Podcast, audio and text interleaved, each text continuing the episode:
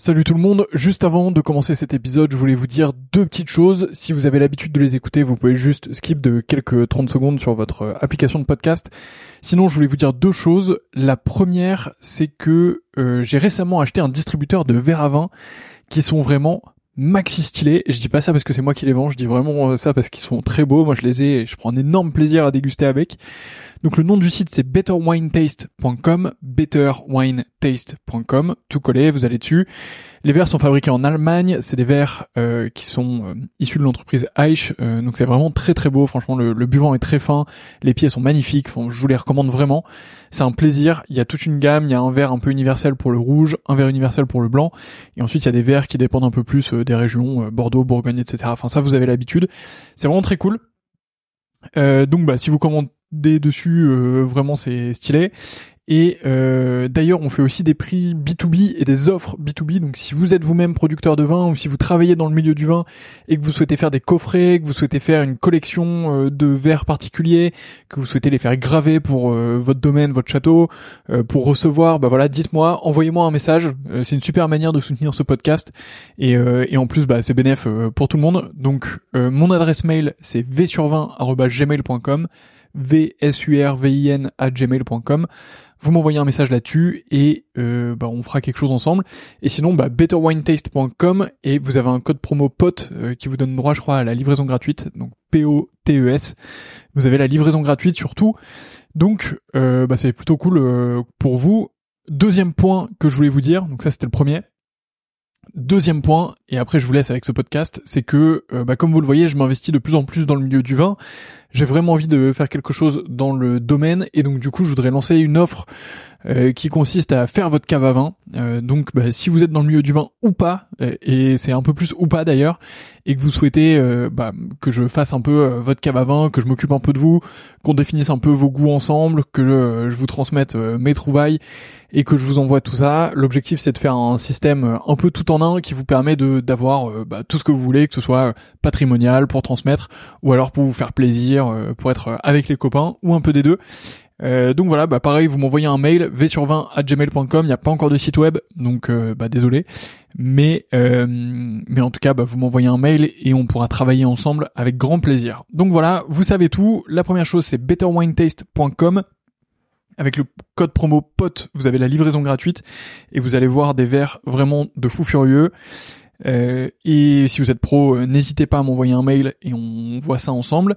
Et euh, bah, de l'autre côté, je serais ravi de m'occuper de vos caves à vin, de vous trouver les meilleurs vins possibles pour ce que vous voulez, de vous faire une belle offre sur mesure et tout ça. Donc, bah, envoyez-moi un message et on fait ça ensemble. Voilà, je vous laisse tranquille. Bonne écoute, à bientôt.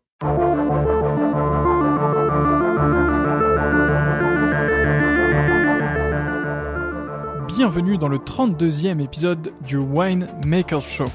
Aujourd'hui, je reçois Alexandre Lazarev. Il est le dirigeant fondateur de l'agence Pain, Vin et Compagnie. Ce nom ne vous dit peut-être rien, mais l'agence Pain, Vin et Compagnie accompagne les plus grands clients dans le vin et dans la food en France. Dans cet épisode, on revient sur la carrière d'Alexandre Lazarev, du ministère des Finances au plus grand domaine viticole. Découvrez comment est-ce qu'il a su mettre son expertise de la communication au service du vin. Si ce podcast vous plaît, je vous invite à lui mettre la note de 5 étoiles sur Apple Podcast et à le partager autour de vous. Envoyez-le par message à au moins 2 ou 3 personnes, histoire de le partager le plus possible et de le faire grandir. D'ici là, je vous souhaite une excellente écoute. À bientôt!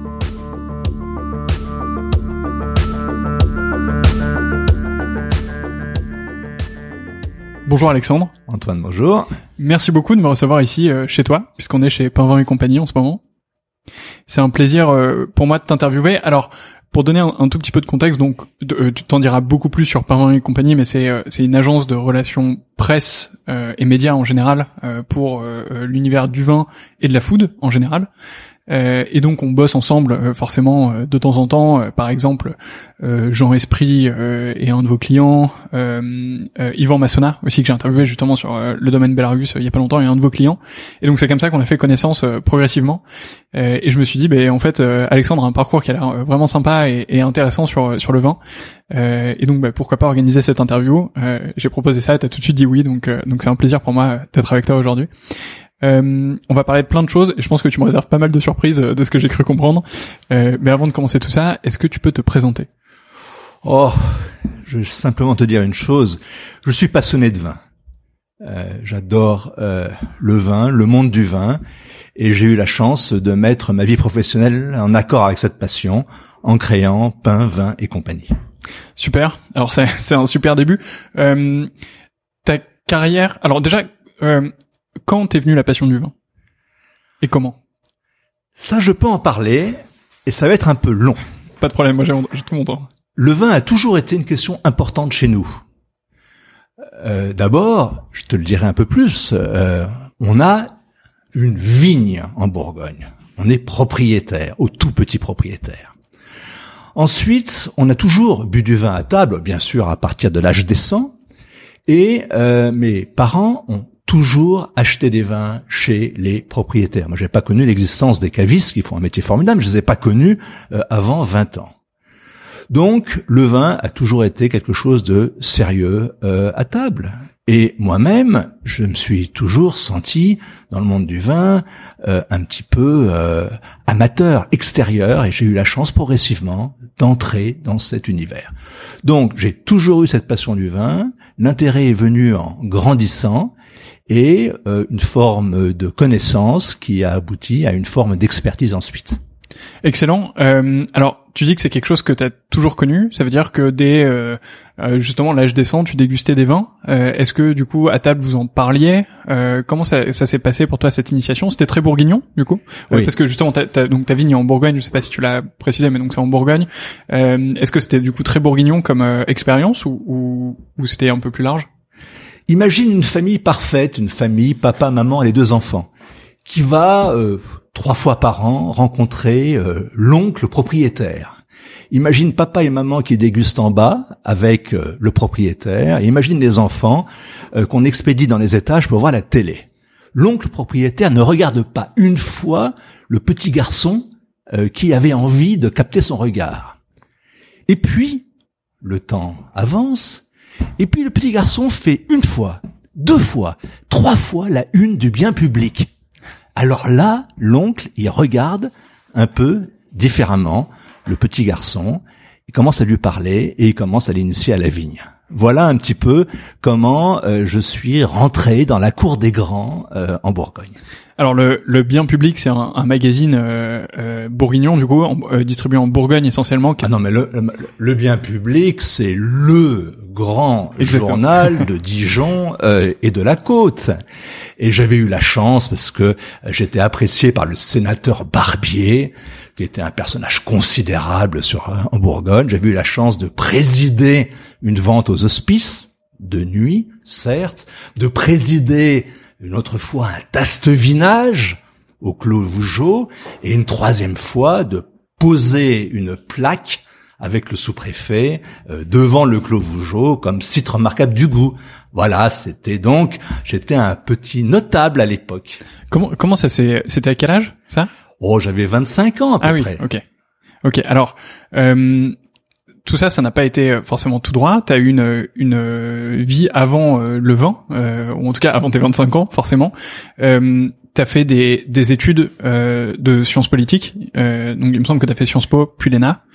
Euh, pourquoi est-ce que tu as fait ce choix, sachant que le, vin était sûrement pour toi une passion d'ores et déjà? Est-ce que tu essayais justement de cultiver deux univers?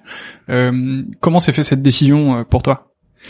J'étais le petit garçon parfait respectueux de son papa, de son professeur, des officiers à l'époque où il y avait un service militaire. Et ce petit garçon euh, parfait, eh ben, a suivi le parcours parfait pour faire plaisir à son papa. Sciences Po, docteur en droit, ENA, ministère des Finances, élu local à Fontainebleau pendant 18 ans. Et puis à un moment, ce petit garçon parfait s'est dit, mais j'ai envie de quoi? Eh ben j'avais envie de restaurant, j'avais envie de vin et j'avais envie de gastronomie. Et c'est à ce moment-là que j'ai un peu bifurqué sur mon euh, parcours qui avait été décidé par d'autres. Euh, ça a été un, un, un, déclic et en tout cas c'est des très belles envies donc donc c'est plutôt parfait. Euh, Est-ce que euh, donc je, connais un tout petit peu l'univers de, l'ENA euh, parce que j'ai des amis justement qui l'ont passé, j'ai des amis qui l'ont eu, d'autres qui l'ont pas eu, etc. Mais bon, quoi qu'il en soit, c'est un parcours que je connais un petit peu. Euh, on a la chance de faire six mois de stage en préfecture quand on fait l'ENA euh, et six mois de stage à l'étranger aussi d'ailleurs. Où est-ce que tu les as fait et est-ce que tu avais du vin euh, à ces endroits-là? Catastrophe. Mon autre passion, c'est l'escalade, la montagne, et j'avais demandé au directeur des stages un petit département de montagne. Et pour faire un jeu de mots sinistre, il m'a dit, je vais vous proposer un département de petite montagne. Et donc j'ai passé un an, donc deux stages de suite, dans le Cantal, où il n'y a pas vraiment d'escalade, en tout cas il n'y en avait pas beaucoup à l'époque, il n'y a pas vraiment de ski, et euh, il y a un peu de vin, tout petit peu de vin aux extrêmes, mais franchement euh, qui n'est pas au niveau des grands vignobles français. Donc ça n'a pas été à ce moment-là que j'ai pu épanouir ma passion du vin. Sauf si, sauf si, euh, j'avais remarqué qu'il y avait des gens intéressants. Parmi les gens intéressants, il y avait les chauffeurs du préfet.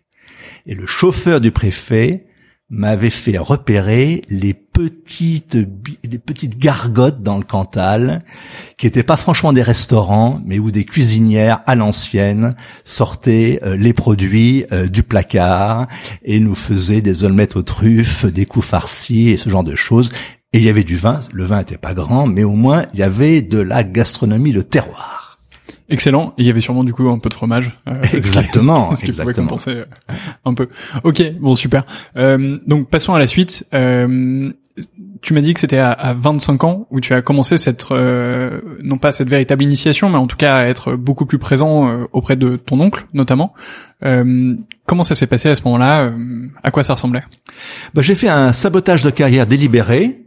C'est alors que j'étais au ministère des Finances.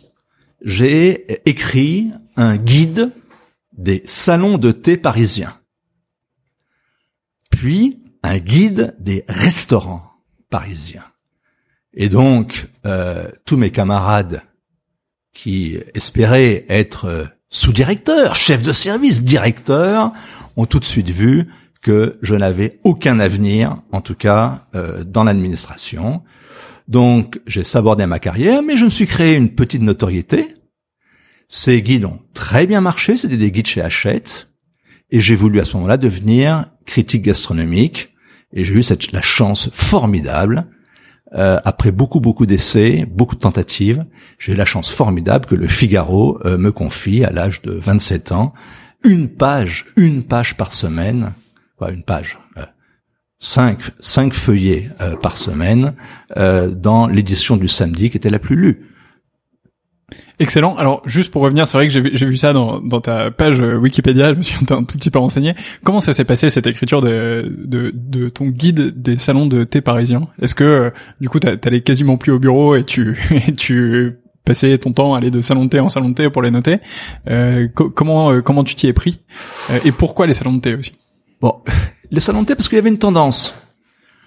Euh, Là, il y avait un coup de com à faire. Euh, C'était l'époque où les salons de thé n'étaient pas, euh, je veux dire, commençaient à devenir des lieux de rendez-vous euh, pour les jeunes. Et euh, on était toujours sur l'image des vieilles dames euh, qui trempaient euh, leur leur toast dans dans leur tasse de thé. Donc il y avait un coup à faire, euh, les jeunes se donnaient rendez-vous et euh, bah, moi je en profitais pour euh, euh, m'éclipser. Allez, c'était pas bien grave, une demi-heure, deux ou trois jours par semaine pour aller goûter des bons salons de thé. Ça va, il y en a une centaine sur une année.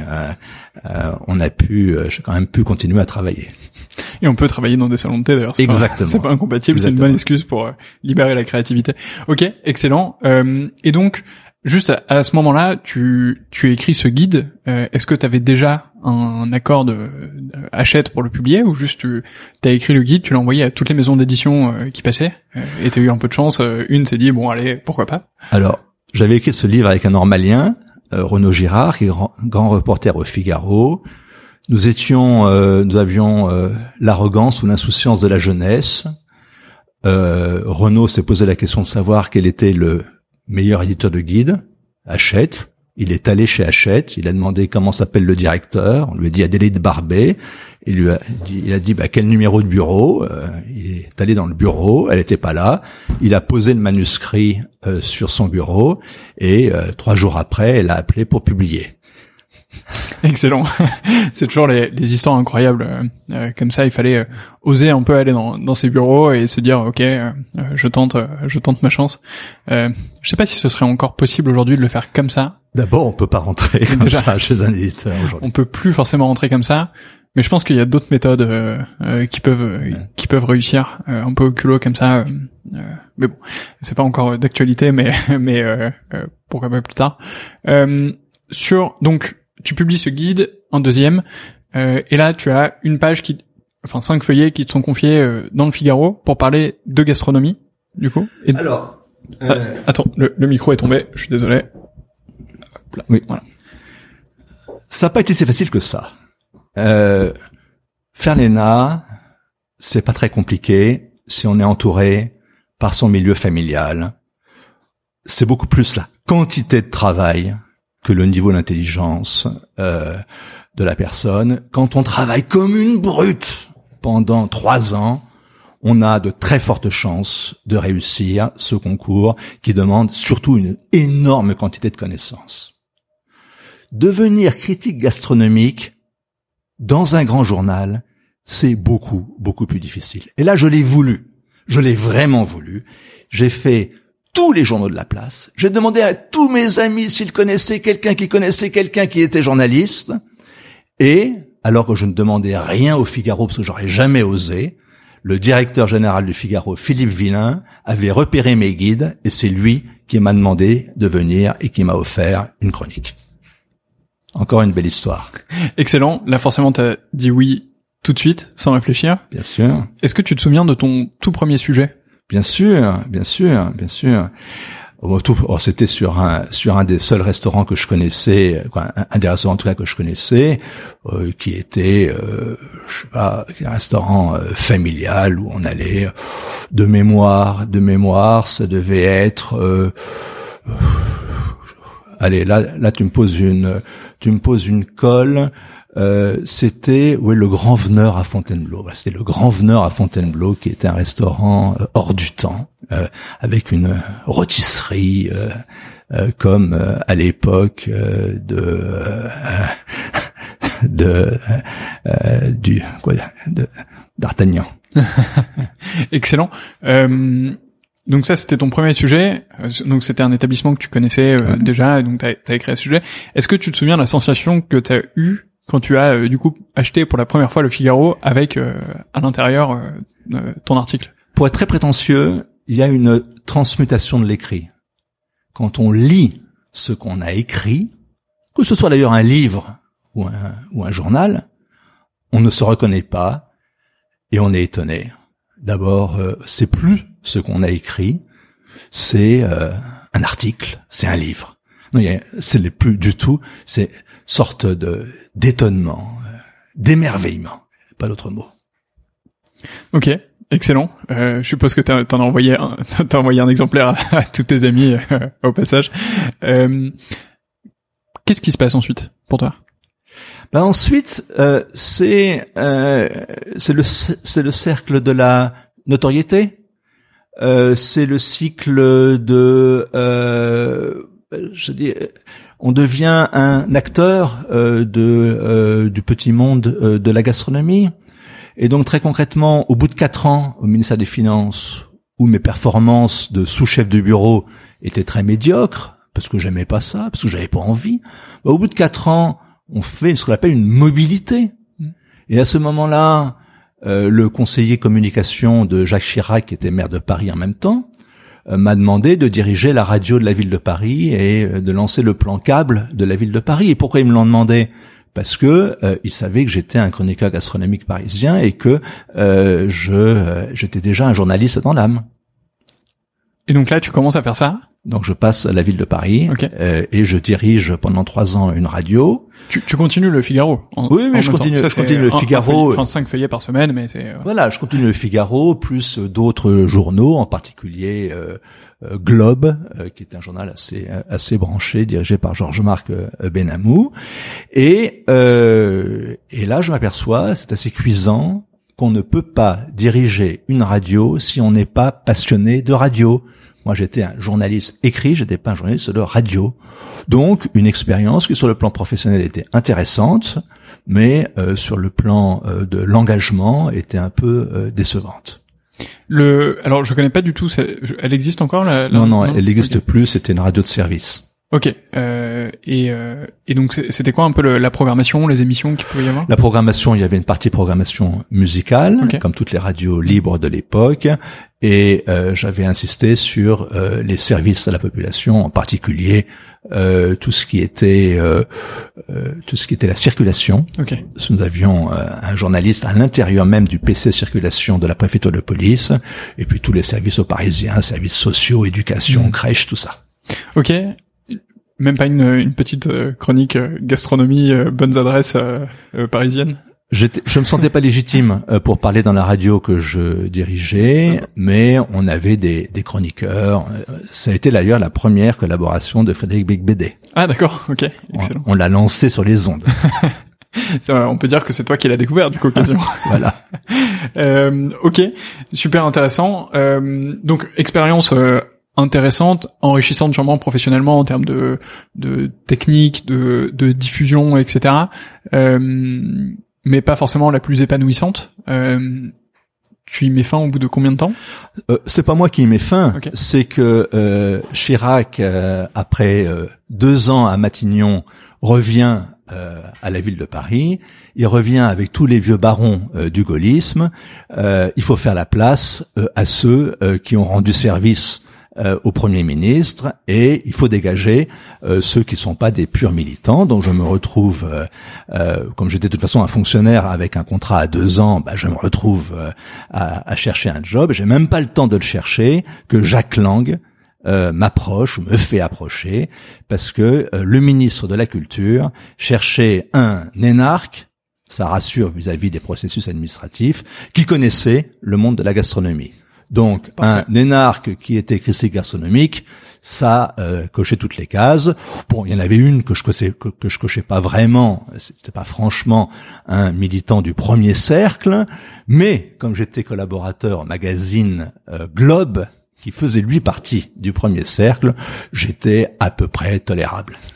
Excellent. Euh, et donc là, tu arrives auprès de Jacques Lang. J'arrive auprès de Jacques Lang. dans son cabinet en tant que ministre de la Culture. Pas- C'était quoi? Pardon, oui, alors il était ministre de la Culture, c'est pas vraiment son cabinet, et je suis euh, entre guillemets euh, Monsieur gastronomie euh, auprès des ministres de la Culture et de l'Agriculture, et pendant quelques années, euh, je m'occupe du rayonnement de la cuisine. euh, auprès euh, des, du gouvernement, quoi, des, des ministères, et de deux choses très concrètes qui sont un lancer la semaine du goût et deux, faire l'inventaire du patrimoine culinaire de la France, c'est-à-dire un travail très sérieux, très solide dans chacune des régions françaises, avec la méthodologie de l'INRA, du CNRS, des services des monuments historiques, pour identifier les savoir-faire en péril de tous les fromages, les charcuteries, les pains, les viennoiseries, les biscuits, euh, tout ce qui fait notre patrimoine culinaire en France. Et donc là, tu vas dans chaque région. Alors, je suppose que c'est pas toi qui inspecte et qui coche euh, exactement la méthode qui est utilisée ou des choses comme ça, mais je suppose que tu as quand même dû beaucoup te déplacer, beaucoup rencontrer. Bah, c'est une équipe, c'est une très grosse équipe. Euh, c'est neuf ans de travail. Ah oui. hein. Dans chaque région, on avait une vingtaine de, de collaborateurs qui travaillaient. euh, on travaillait sur l'identification des savoir-faire de la France. C'était vraiment le parallèle de l'inventaire des monuments historiques. Et c'est d'ailleurs cet inventaire qui a été un des arguments pour faire reconnaître euh, le repas à la française à l'UNESCO. En, en termes de, de patrimoine euh, immatériel de l'humanité, euh, Exactement. super intéressant. Euh, T'as dû te régaler quand même dans ce poste. Oui, je me suis, je me suis régalé.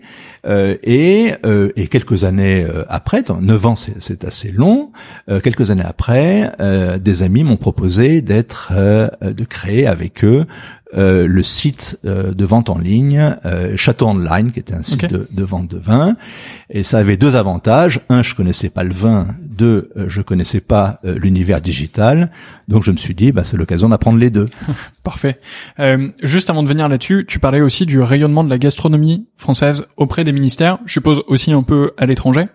Euh, en quoi consistait cette mission euh, et est-ce que justement t'en as profité pour euh, euh, découvrir de nouvelles choses, ouvrir un peu tes, tes horizons culinaires, gastronomiques en France, dans la France entière, voire sur les chefs à l'étranger ou des choses comme ça?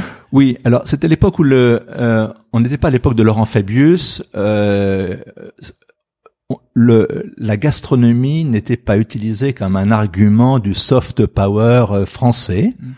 En revanche, à l'intérieur de la communauté européenne, on a monté des opérations bilatérales. En particulier, on a monté euh, un marché à Covent Garden avec les meilleurs produits français et anglais euh, pour euh, pour illustrer en fait créer des partenariats entre les producteurs français et, britanniques. Ok, super sympa. ça, ça a dû être vraiment marrant. Et ça, du coup, tu es resté pendant neuf ans. Neuf ans. Ok. Ah oui. Ouais, donc c'était pour le coup, c'est que ça te plaisait vraiment. Euh, c'était pas, c'était pas quelque chose de forcément très temporaire. Euh, ok. Et donc là, tu commences Château Online. Euh, donc tu rejoins cette aventure. Tu arrêtes euh, ton travail euh, précédent. Et là, tu te lances dans Château Online en tant que cofondateur ou en tant que premier salarié de. C'était l'un des quatre fondateurs. Okay. Et euh, je partage mon bureau avec Jean-Michel Deluc, euh, qui était l'ancien sommelier en chef euh, du Ritz. Lui était l'homme du vin, moi j'étais la plume. je lui ai appris à écrire sur le vin et lui m'a appris à déguster le vin.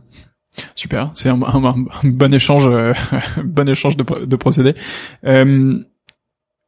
en quoi alors déjà, est-ce que tu peux nous parler de ce que c'est euh, Château Online pour quelqu'un qui qui connaîtrait pas?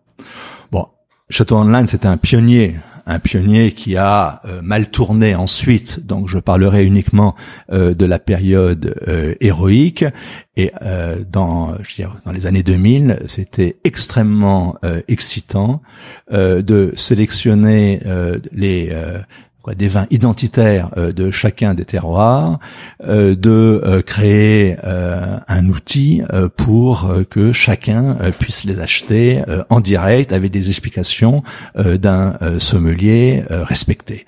Mais c'était complètement nouveau et d'ailleurs ça très bien fonctionné puisqu'il est devenu le leader de la catégorie. Bon, il y avait Wine Co, nous étions deux ou trois euh, à être dans la même dans la même équipe, quoi, dans la même, euh, je veux dire, sur le même podium. Euh, mais mais au début, les conditions de la rentabilité n'étaient pas là. C'était vraiment un travail de défricheur. Oui, alors c'est super intéressant. C'était en, en quelle année ce lancement Là, là, je parle de la fin des années 90, euh, juste avant 2000. Ce qui est super tôt parce que vendre euh, vendre du vin en ligne à la fin des années 90, début des années 2000, euh, c'était clairement pas comme vendre du vin en ligne aujourd'hui ou ouvrir une boutique en ligne de manière générale aujourd'hui. Euh, oui, mais c'est ça qui est passionnant. C'est-à-dire, j'ai eu la chance de diriger une radio libre à l'époque des, euh, des radios libres, euh, d'être euh, au début des, des ventes en ligne. tout ça, ce côté, ce côté pionnier, ce côté start-up mm. était tellement, tellement contradictoire avec le statut des hauts fonctionnaires. Ouais, c'est clair. C'est le moins qu'on puisse dire ça a dû être, euh, ça a aussi dû être une, une sacrée paire de manches de monter euh, Château Online euh, parce que la technologie devait pas être la même, les financements devaient pas être les mêmes non plus d'ailleurs. Oui, oh, la difficulté, c'était pas lever des fonds à l'époque. il y avait, d'ailleurs, ça s'est terminé mal, que s'est terminé par une bulle. Hein. Mm. Non, la vraie difficulté, ça a été la découverte par des amateurs, par des grands amateurs que nous étions à l'époque, des contraintes de la logistique et du service. Euh, des contraintes de la livraison, on va dire du dernier kilomètre, euh, des contraintes du service après-vente. Euh, ça, c'est là-dessus que nous avons été solidement secoués. Ouais, c'est très très dur. La, la, logistique dans le vin, je pense que c'est une des choses les plus dures qui existent euh, dans le secteur, outre le fait de faire le vin euh, à la base, qui est quand même le, le, produit, mais mais la logistique, on en parle souvent comme l'élément le, le plus difficile. Alors, si des entrepreneurs nous écoutent et que vous avez une idée formidable pour améliorer tout ça, n'hésitez pas. mais mais effectivement, c'est ultra difficile et Ideal Wine, je pense, fait ça plutôt pas mal enfin en tout cas de, de ce que moi j'ai pu expérimenter, de, de ce que j'ai l'impression euh, qu'ils font, parce que justement ils ont réussi à maîtriser euh, le stockage chez eux, et ensuite ils ont juste l'expédition, euh, enfin juste c'est déjà beaucoup, mais l'expédition à gérer. et à côté de ça, j'ai vu un autre modèle, il me semble que c'est Legrap qui fait ça, qui est euh, c'est le propriétaire qui expédie les vins, euh, enfin le, le, domaine qui expédie les vins. Donc eux n'ont pas de stock et en fait c'est au château au domaine euh, de gérer l'expédition et elle est gratuite je crois à partir du moment où la personne commande trois bouteilles ou quelque chose comme ça, pour justement permettre de faire des envois groupés. et c'est ultra intéressant comme comme modèle et ce qui me fait aussi réagir c'est que de plus en plus il y a du vin qui se vend sur Amazon euh, et d'ailleurs, pas que des vins euh, de marque ou, des vins euh, industriels comme on pourrait en trouver, des, vins parfois de grands crus qui se vendent sur Amazon. Et du coup, je connais pas du tout les conditions d'expédition qu'il peut y avoir ou de stockage. mais la personne qui réussira à craquer ce, ce problème de la logistique et, et, et de sa gestion du service après-vente, etc., aura effectivement un avantage compétitif incroyable et pourra sûrement passer à une autre dimension dans, dans la distribution. Mais bon, bref, c'est euh, une des choses que j'ai euh, remarqué euh, au fur et à mesure des interviews, mais c'est ultra intéressant que tu le mentionnes aussi parce que ça confirme à quel point c'est important. Donc, Château Online, qu'est-ce qui se passe après Ça dure combien de temps déjà ton, ton implication dans Château Online? Oh, ça, ça a dû faire presque 7 ans. Ah oui, ok, donc c'est, donc c'est quand même une, belle une belle aventure qui a duré pas mal de temps. qu'est-ce qui se passe pour toi au, au bout des 7 ans? J'avais deux fers au feu. C'est-à-dire qu'en même temps que j'avais créé Château Online, qui était dans une bulle, euh, j'avais commencé euh, avec un associé, euh, la société, l'agence euh, Pinvin et compagnie. Ni lui ni moi n'étions à plein temps sur Pinvin et compagnie, donc ça avançait doucement. Mais il y a un moment où j'ai pu arbitrer entre euh, Château Online et la petite Pinvin et compagnie euh, qui euh, grandissait gentiment. Qui commençait à décoller. Euh, et qui était d'ailleurs euh, doublement intéressante pour toi parce que là tu avais à la fois la gastronomie euh, et le vin euh, justement dans le dans le même univers et pas uniquement le vin ou la gastronomie comme tu as pu avoir dans tes deux expériences précédentes donc c'est assez marrant. comment ça comment ça s'est passé? Ça a été quoi pour toi le moment d'inflexion? Qu'est-ce qui se passe dans dans ta tête au moment où tu te dis j'arrête Château Online et je je me mets sur mon agence? Euh, Comment, euh, enfin, à partir de quel moment toi tu t'es dit euh, c'est maintenant? Est-ce que tu avais déjà des clients, par exemple pour pain euh, Est-ce que ta charge de travail était impossible à supporter?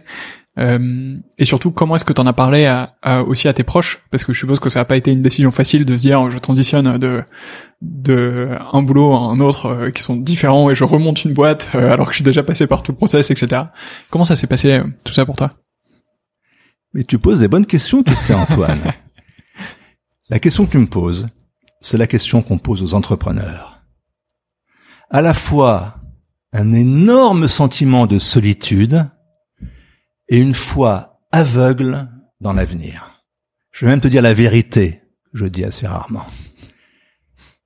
Mon père était mon confident, mon meilleur ami, plus proche compagnon. Mon père m'a donné un coup de pied au cul. Et il m'a dit, mon garçon, t'es tellement en dessous de ton potentiel actuellement, il serait peut-être temps que tu te bouges un peu. Et donc, bah, j'ai tout envoyé valser. J'ai tout envoyé valser pour construire mon affaire à moi, qui serait le prolongement de mon parcours précédent et qui me permettrait de m'éclater avec une équipe sur ce que j'aime faire, c'est-à-dire un, le vin, la gastronomie, surtout le vin, et deux, la communication que j'avais fait d'une façon différente en écrivant euh, ou euh, euh, déjà en vendant un peu. Donc, je suis parti avec pas grand-chose, hein, pas beaucoup de clients. Je suis parti et avec un, en prenant un énorme risque, cinq enfants, euh, des charges lourdes, hein, un, un, emprunt à rembourser, mais à ce moment-là, on réfléchit pas, on fonce. Et ça a été bien perçu euh, autour de toi, euh, tes, enfants. Euh, bah, quand on est déterminé, on, y va. Hein. les enfants l'ont l'ont pas su, hein, mm-hmm. puisque je je quittais mon domicile tous les matins et puis j'allais travailler de ma voiture, laissant croire que j'avais un bureau. Donc non, donc on y est, voilà. Et puis progressivement, bah, les premiers clients arrivent et là on s'aperçoit que, euh, j'allais dire, qu'on crée un fonds de commerce, qu'on crée des fondements fondement à son entreprise. Ça, c'est vraiment la partie la plus euh, la plus difficile. Comment ça se passe pour euh, trouver ton premier client euh, Donc, je l'ai dit un peu plus tôt, mais ce que tu fais, c'est des relations presse et médias. donc, non seulement tu tu conseille les domaines sur leur relation presse de manière générale en essayant de leur obtenir des retombées médiatiques, etc. Mais aussi tu leur permets de mieux structurer leur message, leur communication, euh, la description de leur vin sûrement, des communiqués de presse. il y, a, y, a, aussi une partie éditoriale et création quand même dans, dans, ton métier. Euh, comment ça se passe quand tu vas voir ton premier client, ton premier futur client? Euh, De quoi tu lui parles et, et qu'est-ce que tu lui vends? Bon, c'est un processus très lent on va pas voir un client et le client dit pas à ce moment-là euh, euh, on y va. Non. Euh, entre temps, j'étais dans ce milieu. Entre temps, j'avais rencontré des vignerons et entre temps, j'avais commencé à développer la confiance avec les uns et les autres. Donc, j'ai pu heureusement au début m'appuyer sur deux ou trois clients qui me faisaient confiance dont euh, qui étaient statutaires. Euh, l'un était par exemple le château Minuti, qui à l'époque était, euh, je, veux dire, était un peu replié sur lui-même dans la presqu'île de Saint-Tropez, qui n'avait pas encore commencé son énorme ouverture sur le monde. L'autre était l'Institut des vins de Porto, qui voulait attaquer la France. Mais tous ces gens-là, je les avais rencontrés, bien mmh. sûr, dans la file des étapes, au fil des étapes précédentes. Et donc là, tu leur envoies un message et tu leur dis c'est le moment. je suis à votre dispo pour euh, pour euh, vous faire euh, rayonner et bosser un peu pour vous. Est-ce que ça vous tente? Voilà. Donc à ce moment-là, donc on part avec eux et on commence à définir le la feuille de route en avançant. Oui, forcément. Le, le, scope de la mission, le, la durée, le montant, etc., etc. Ok, bon, déjà c'est rassurant parce que tu signes tes premiers clients, donc effectivement c'est des fondements qui qui sont toujours sympas à attendre. C'était en quelle année que tu crées Pinvin Alors, j'ai créé euh, Pinvin en fait en deux étapes. Euh, la première avec associé en 2000. D'accord. Et la seconde seul en 2007.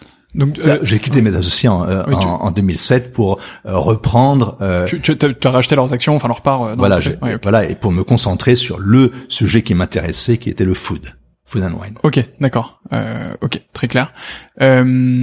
donc 2000, changement en 2007. Euh, Aujourd'hui, donc, on enregistre ce podcast en, en 2020, si vous nous écoutez euh, dans, le futur, fin 2020. Euh, il y a eu pas mal de, de changements, beaucoup de progrès, je suppose. Euh, vous êtes combien maintenant? Vous devez être une vingtaine. Ouais, c'est 18. Euh, c'est beaucoup déjà, donc euh, donc c'est excellent. Euh, tu conseilles des domaines qui sont à peu près partout en France? Est-ce que tu peux nous décrire un peu le, le chemin que tu as parcouru euh, entre euh, être tout seul ou à deux trois dans un, bureau et maintenant? Et quels obstacles tu as eu, comment ça s'est passé euh, entre temps bah, Ça, c'est ce qu'on appelle la, vie. C'est assez difficile d'avoir un, un, recul sur les différentes étapes. Ce qui est certain, c'est que le seul moyen de fidéliser des clients, c'est avec des résultats. Et le seul moyen de gagner des clients, c'est de montrer son record, ce qu'on a fait avec d'autres clients. La chance que j'ai eue, c'est de commencer avec euh, des clients euh, qui avaient de la tenue et de les garder longtemps. Parce que Pinvin et compagnie a deux caractéristiques dans cet univers euh, extrêmement je veux dire, où tout bouge. Un, stabilité incroyable des équipes. Pour nous, rester dix ans chez Pinvin, c'est tout à fait normal. Deux, stabilité encore plus incroyable euh, des clients euh, qui euh, restent très très longtemps chez nous. Donc, c'est globalement un développement assez harmonieux, avec la chance de conquérir des clients de référence progressivement. Rencontre, par exemple, avec la maison Albert Bichot nous a fait franchir un pas. On avait un des acteurs majeurs euh, de la Bourgogne euh, qui nous euh, rejoignait. La rencontre avec le syndicat général des vignerons de Champagne a été une étape majeure. On avait une grande institution.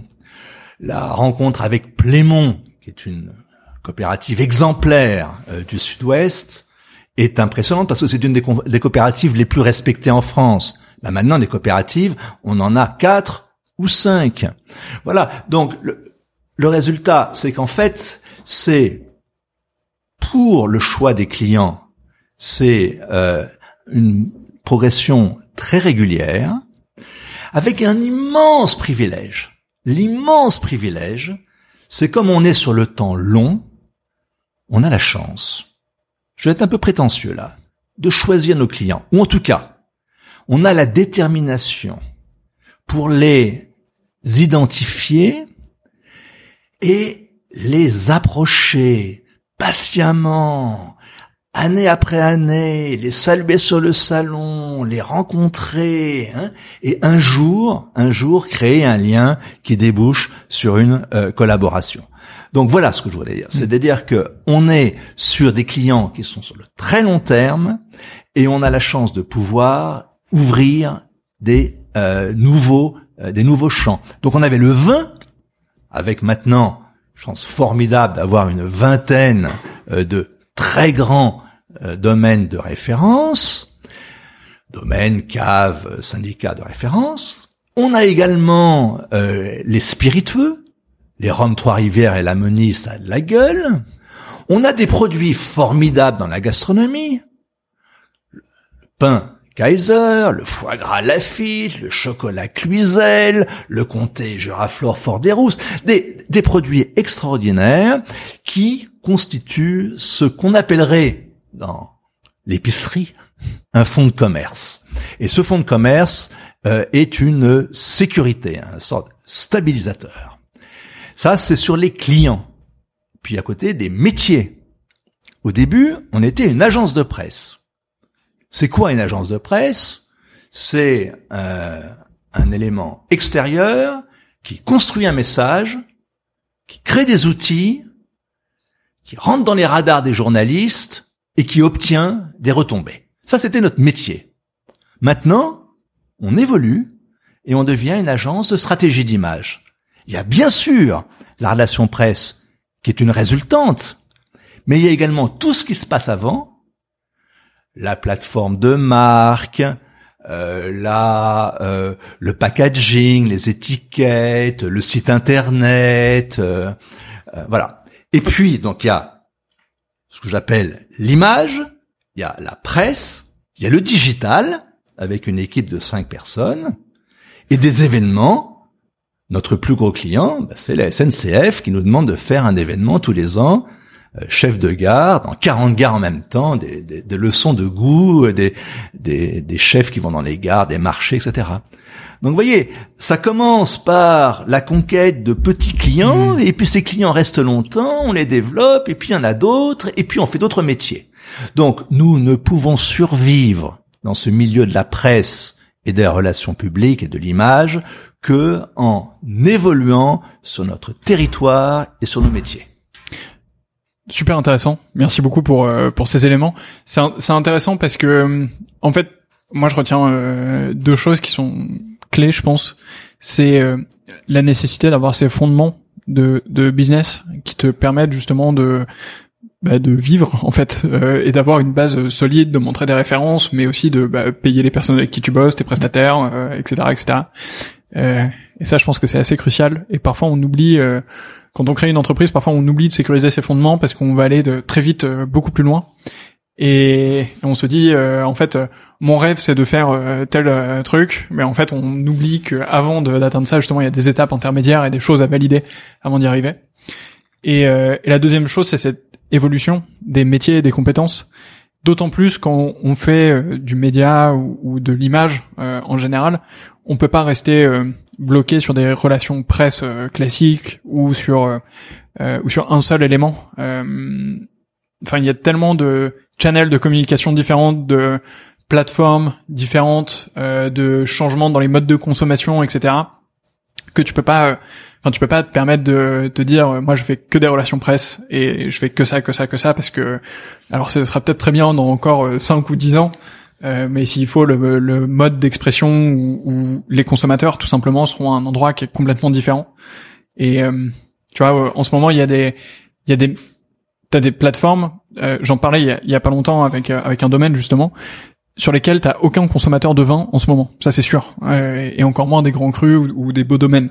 Euh, et tu vois par exemple sur Instagram, euh, non sur Instagram ils sont beaucoup, mais sur sur Snapchat ou sur TikTok, je pense que t'as aucun domaine, aucune exploitation viticole. Et c'est normal parce qu'en vrai il y a aucun consommateur actuel sur TikTok ou, ou sur Snapchat, bon encore qu'il y en a peut-être 1%, mais c'est pas c'est pas assez.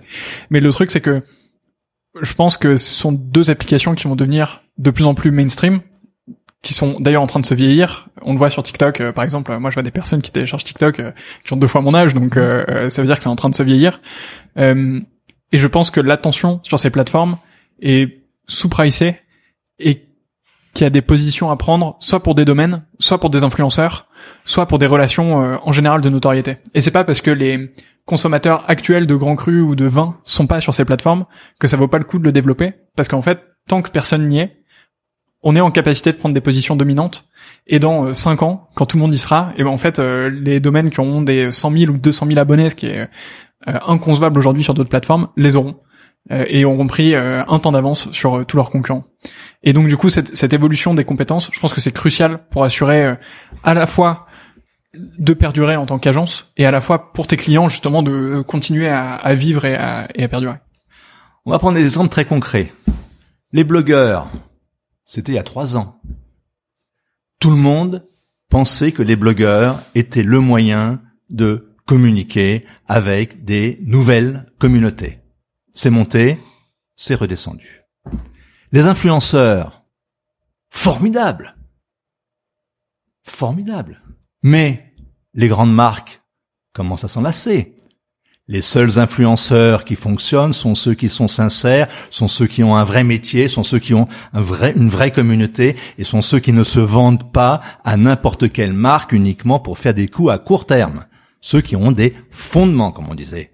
Mais là aussi, la vogue des influenceurs aujourd'hui n'est pas ce climat euh, de frénésie qu'il y avait il y a trois ans. On commence à réfléchir sur le sujet. Mhm ton métier, les podcasteurs, mais c'était inconnu il y a deux ans.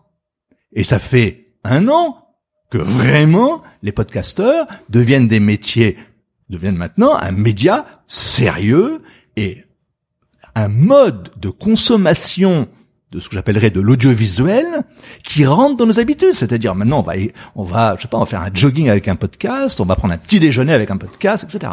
Ça c'est nouveau. Les lives, les lives, ben, évidemment, sont le profit, quoi, sont le produit du confinement. Les dégustations live, mais c'est, ça nous offre des perspectives absolument illimitées. On pourrait citer bien d'autres mhm. exemples. YouTube. Mon client. Très euh, sous-développé. Hein. Mon client, Eric Kaiser. Plus d'un million.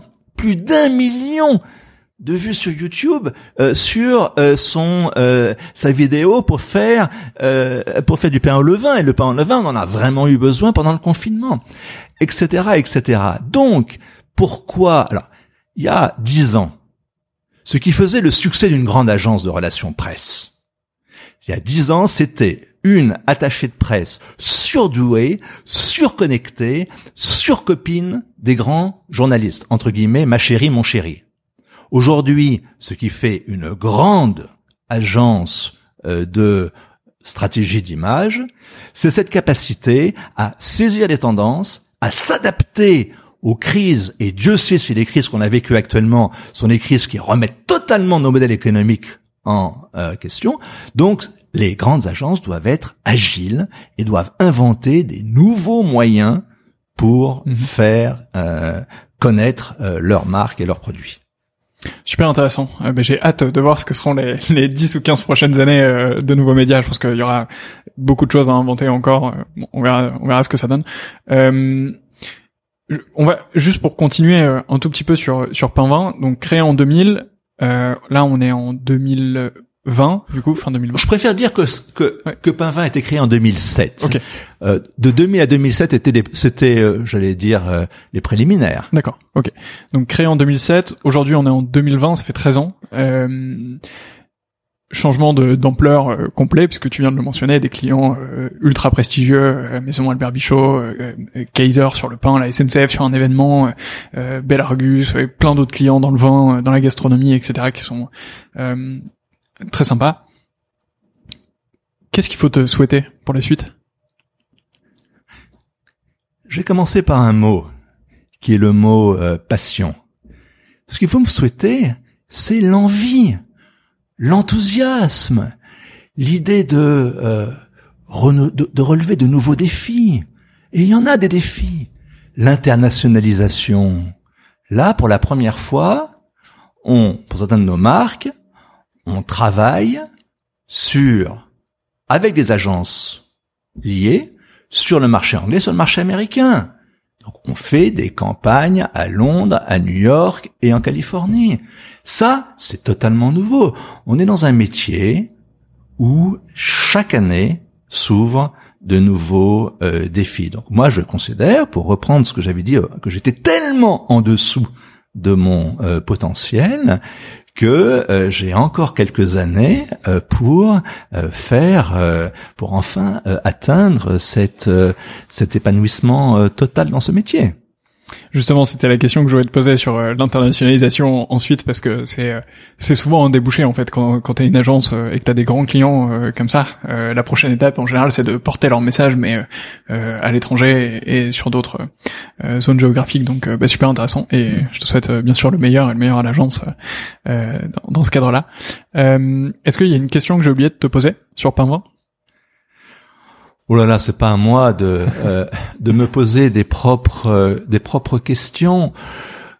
Je pense que euh, qu'est-ce que tu aurais pu euh, me, me poser comme euh, euh, comme question? Tu aurais pu me poser la question, par exemple, de la taille critique. Mhm. Est-ce que j'ai envie euh, de devenir très gros Il y a une chose que j'ai pas faite et que j'ai pas vraiment envie de faire, c'est les acquisitions externes. J'ai pas envie euh, de d'acheter euh, d'autres agences, de faire un, un, modèle de euh, de build-up. hein. J'ai envie de continuer à croître avec toujours une structure à taille humaine, avec une garde rapprochée. Quand je vois mes directrices de clientèle, la fidélité des euh, Cécile, Mario, de Alice, euh, euh, Adélaïde, mais euh, ce sont des personnes qui sont toutes là depuis cinq ou six ans et qui ont créé Pinvin avec moi. C'est-à-dire c'est un modèle participatif. J'ai bien la conscience de mes limites. L'enthousiasme est une limite. Les gens enthousiastes ont besoin de stabilisateurs. Donc, je n'ai absolument pas euh, la science infuse et euh, on travaille en équipe. euh, on peut douter.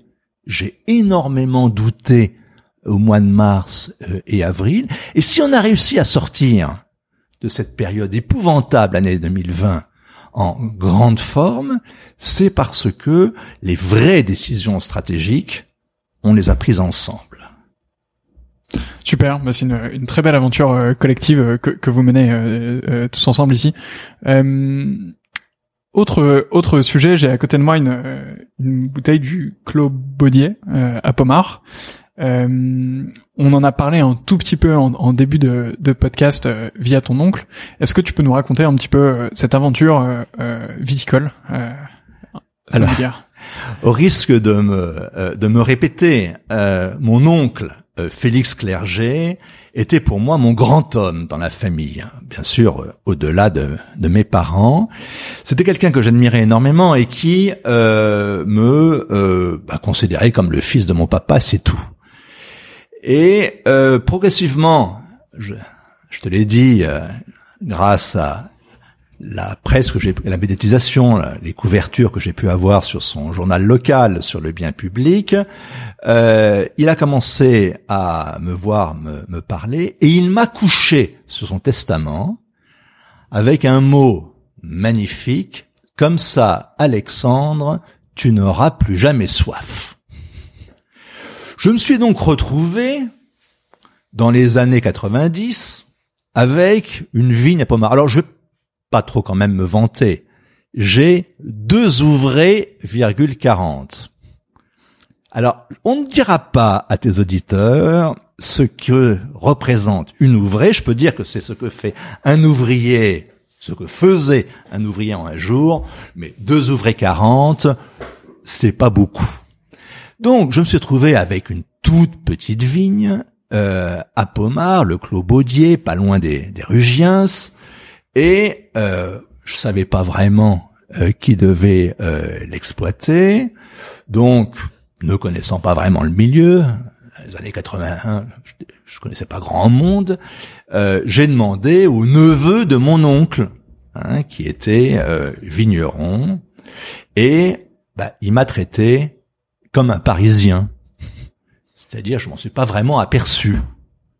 Le vin était pas mal, mais je l'ai fait goûter à Philippe Bourguignon, qui était le sommelier emblématique du restaurant Laurent. Et euh, Philippe me dit, bon, ton vin euh, est pas mal, mais franchement, il est pas terrible. Bon. Et puis un jour, on est allé faire les vendanges. Et là, mes enfants m'ont dit, papa, pourquoi on est les seuls dans les vignes? C'était euh, en 2009 très belle année, et on a vendangé tout, tout, les, deux premiers jours, le, premier jour de septembre, bien avant les autres. Les raisins étaient même pas mûrs. Dis papa, pourquoi il y a des pieds manquants? Dis papa, pourquoi il euh, y a il euh, y a des feuilles euh, dans la cuve? Il y a même pas de table de tri. Donc je me suis aperçu que ça allait pas du tout. C'est clair. Et ensuite, amenant mes amis vignerons, je vois que tous les pieds sont alignés impeccablement les uns après l'autre, après les autres, un peu comme un cimetière militaire de Douaumont, quoi, à Verdun, quoi. C'est des clones, mais des clones en plus euh, basiques.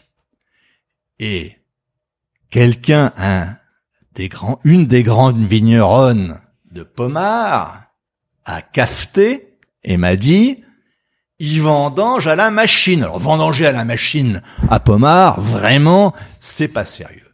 Donc, virer le neveu, et j'ai confié cette vigne à Albéric Bichot, ah. qui entre-temps est devenu mon ami, et qui en a fait un vrai vin. Et d'ailleurs, pour faire un vrai vin, on a dû faire un choix très douloureux. C'est 15 ans après la plantation, on a tout arraché, pour remplacer ces clones basiques par une sélection massale. Et maintenant, on a des petits, on a des gros, euh, on a des courbés, on a des dressés, mais on a des individus euh, qui font un vrai vin euh, sur euh, une vigne qui est cultivée avec raison, sans intrants. Maintenant, je suis fier de ce vin que j'ai plaisir d'ailleurs de t'offrir. Oui, merci beaucoup. Je, manquerai pas de, le déguster euh, avec euh, avec beaucoup de plaisir. Merci beaucoup. Euh, très belle très belle expérience. donc effectivement, faites attention à, vos pieds de vigne. évitez de, de sélectionner uniquement des clones similaires, etc. bon, après, je suis pas je suis pas la meilleure personne pour vous donner une leçon de, de viticulture, mais mais effectivement, en tout cas, faites attention à vos vignes. pour ceux qui nous écoutent, évidemment, il y a le sol dont tout le monde parle. Évidemment, euh, il faut que le sol soit souple, évidemment, il faut euh, que ce soit bio, qu'il n'y ait pas d'engrais, pas d'intrants, mais surtout le matériel végétal. Le matériel végétal, on le garde pendant plus de 50 ans. Et là, il faut investir, et il faut investir sur des plants de grande qualité. Excellent. Et eh ben le, le, message est passé euh, pour toutes celles et ceux qui s'interrogent sur comment démarrer votre vignoble ou, ou, ou, sur des choix à faire. Vous avez une, une petite réponse. Entendu. Euh, ben merci beaucoup encore. Euh, je manquerai pas de le goûter. Euh, il me reste trois questions à te poser, qui sont traditionnelles dans ce podcast. La première, c'est est-ce que tu as un livre sur le vin à me recommander? C'est pas évident. C'est pas évident parce qu'on a beaucoup euh, de, euh, de livres euh, de vulgarisation, beaucoup de livres bien illustrés. Un livre m'a vraiment marqué. C'est un livre anglais, A World History of Wine, par un, un, très grand auteur anglais, un des, un, des, grands maîtres, dont je retrouverai très rapidement le nom. Euh, ce livre est passionnant parce qu'il explique que celui qui a euh, contrôlé euh, le, les mers ou contrôlé l'économie mondiale a imposé le goût du vin. Euh, pour la faire courte, euh, quand euh, les Anglais dominaient l'Atlantique, le Bordeaux était un claré. au moment de l'invincible Armada, quand ce sont les Hollandais qui ont repris le pouvoir, le Bordeaux s'est musclé. à l'époque Parker, où le marché américain était dominant, ben, on a fait des vins parkerisés. quand les Chinois, qui ne supportent pas les tanins, ont demandé que quoi, on sont devenus des grands acheteurs à bord Bordeaux, ben, on a fait des vins euh, plus légers qui leur correspondaient, etc., euh, etc. Et j'ai trouvé euh, passionnant cette ouverture sur sur le monde. Excellent. Alors j'ai triché un peu parce que j'ai ouvert ma recherche Google en même temps, mais donc je pense que c'est Rod Phillips. Si oui, c'est ça. Ok. Donc j'ai trouvé le, le, bon bouquin. 9000 ans d'histoire du vin, une histoire mondiale. Enfin bon, c'est un, un, une traduction du titre anglais ce que je viens de faire donc c'est pas forcément le plus précis mais euh, euh super. Et eh ben je connaissais pas du tout. Euh, et je vais l'ajouter à mon panier et, l'acheter euh, tout de suite parce que ça a l'air super intéressant. J'adore ces bouquins qui font une une progression historique sur sur tous les sujets. Oui mais là on parle des Vénitiens. On parle on, ça, ça, commence chez les Vénitiens chez mhm. les Grecs les Romains etc ouais j'ai acheté assez récemment. Bon enfin moi en, en parallèle j'ai une une aventure entrepreneuriale dans l'automobile l'énergie, etc. Et euh, j'ai acheté justement récemment euh, euh, une, une, grande histoire de l'énergie et des civilisations. Et en fait, c'est assez intéressant. Alors, je, je l'ai pas encore lu, donc je peux pas en parler dans le fond. Mais le, le résumé, c'est que l'énergie a rythmé des changements politiques et de civilisation, et que justement celui qui maîtrise l'énergie maîtrise aussi le monde en quelque sorte sur certains points. et je trouve ça super intéressant comme perspective historique euh, pour euh, justement voir les leviers, les grands traits, les montées de certaines puissances, etc. Et, super intéressant. Donc je le mets dans mon panier. Et, si vous souhaitez le lire, le lien de ce livre sera bien sûr dans la description du podcast et dans l'article qui l'accompagne. Euh, donc n'hésitez pas à vous le procurer euh, pour Noël ou pour après, si si l'envie vous vient. deuxième question traditionnelle. Est-ce que tu as une dégustation coup de cœur récente? Oui, oui, alors c'était dans un cadre très particulier. J'étais invité à la table euh, d'un euh, euh, de Ronan Laborde, qui est le propriétaire du château Clinet, et c'était un déjeuner en famille. Et il m'a bien sûr sorti son son Clinet, mais comme il est ouvert sous les autres vignobles, comme le sont d'ailleurs tous les grands vignerons, il m'a sorti un Clos Saint-Une. Alors le Clos Saint-Une, domaine euh, Trimbach. Euh, c'est bon, on dit que c'est la Romanée Conti euh, de, l'Alsace, absolument splendide. Et avec le comté, bien évidemment, un château Chalon de chez Macle. On parle beaucoup des accords mévins, mais l'accord entre le comté, pour moi, 18 mois, 18 mois 24 mois, par exemple, à compter euh, Rousses, avec un vin jaune, encore mieux avec un euh, château Chalon, c'est un accord absolument évident. Un peu comme l'évidence de l'amour, quand on rencontre la femme de, sa vie, on la voit et on n'a pas besoin de l'expliquer. C'est un accord parfait. Voilà, donc euh, j'ai goûté. Ce déjeuner était pour moi un déjeuner euh, d'excellence. Formidable. Eh ben c'est c'est bien noté. Effectivement, l'accord euh, vin jaune, euh, vin jaune comptait. Il y a pas grand chose euh, d'aussi évident et de, de Simon. Euh, bien noté. Dernière question. Euh, qui devrais-je inviter dans mes prochains épisodes? Alors, je vais pas tomber dans le piège. je vais pas citer mes propres clients. Ce serait très facile. Ce serait très facile et certains euh, le mériteraient. Je te le dirai en off, mais je vais quand même pas le dire euh, à l'antenne. En revanche, euh, je te conseillerais, toi qui t'intéresses au business, euh, d'interroger euh, les nouveaux acteurs du marché du vin. Un acteur inclassable. Est-ce un sommelier? Un peu. Eh, meilleur sommelier de France quand même. Est-ce un caviste? Un peu. On va dire caviste sans cave, caviste en chambre. C'est Manuel Perrondet. Manuel Perrondet, alias Manu Perrondet, a créé Chef d'œuvre et a inventé une nouvelle façon de vendre du vin rare à des passionnés. Je pense qu'il peut euh, te raconter euh, de euh, belles histoires, d'autant plus que c'est un orateur d'exception. Excellent. Et eh ben c'est noté. J'espère qu'il acceptera cette invitation. J'en ai aucun doute. et donc restez à l'écoute de ce podcast puisque vous aurez sûrement la chance d'entendre cette formidable aventure qui est chef-d'œuvre. Merci beaucoup Alexandre. Merci Antoine. C'était super, j'ai appris euh, j'ai appris plein de choses. On a duré un tout petit peu plus d'une heure, mais ça va, on a été euh, euh, raisonnable. donc ben, encore merci, merci pour ton accueil et à bientôt. À bientôt j'espère. C'est déjà la fin de cet épisode. J'espère qu'il vous a plu et de mon côté, j'espère vous retrouver très très vite sur 20 sur 20 et sur les autres épisodes du podcast. À très vite.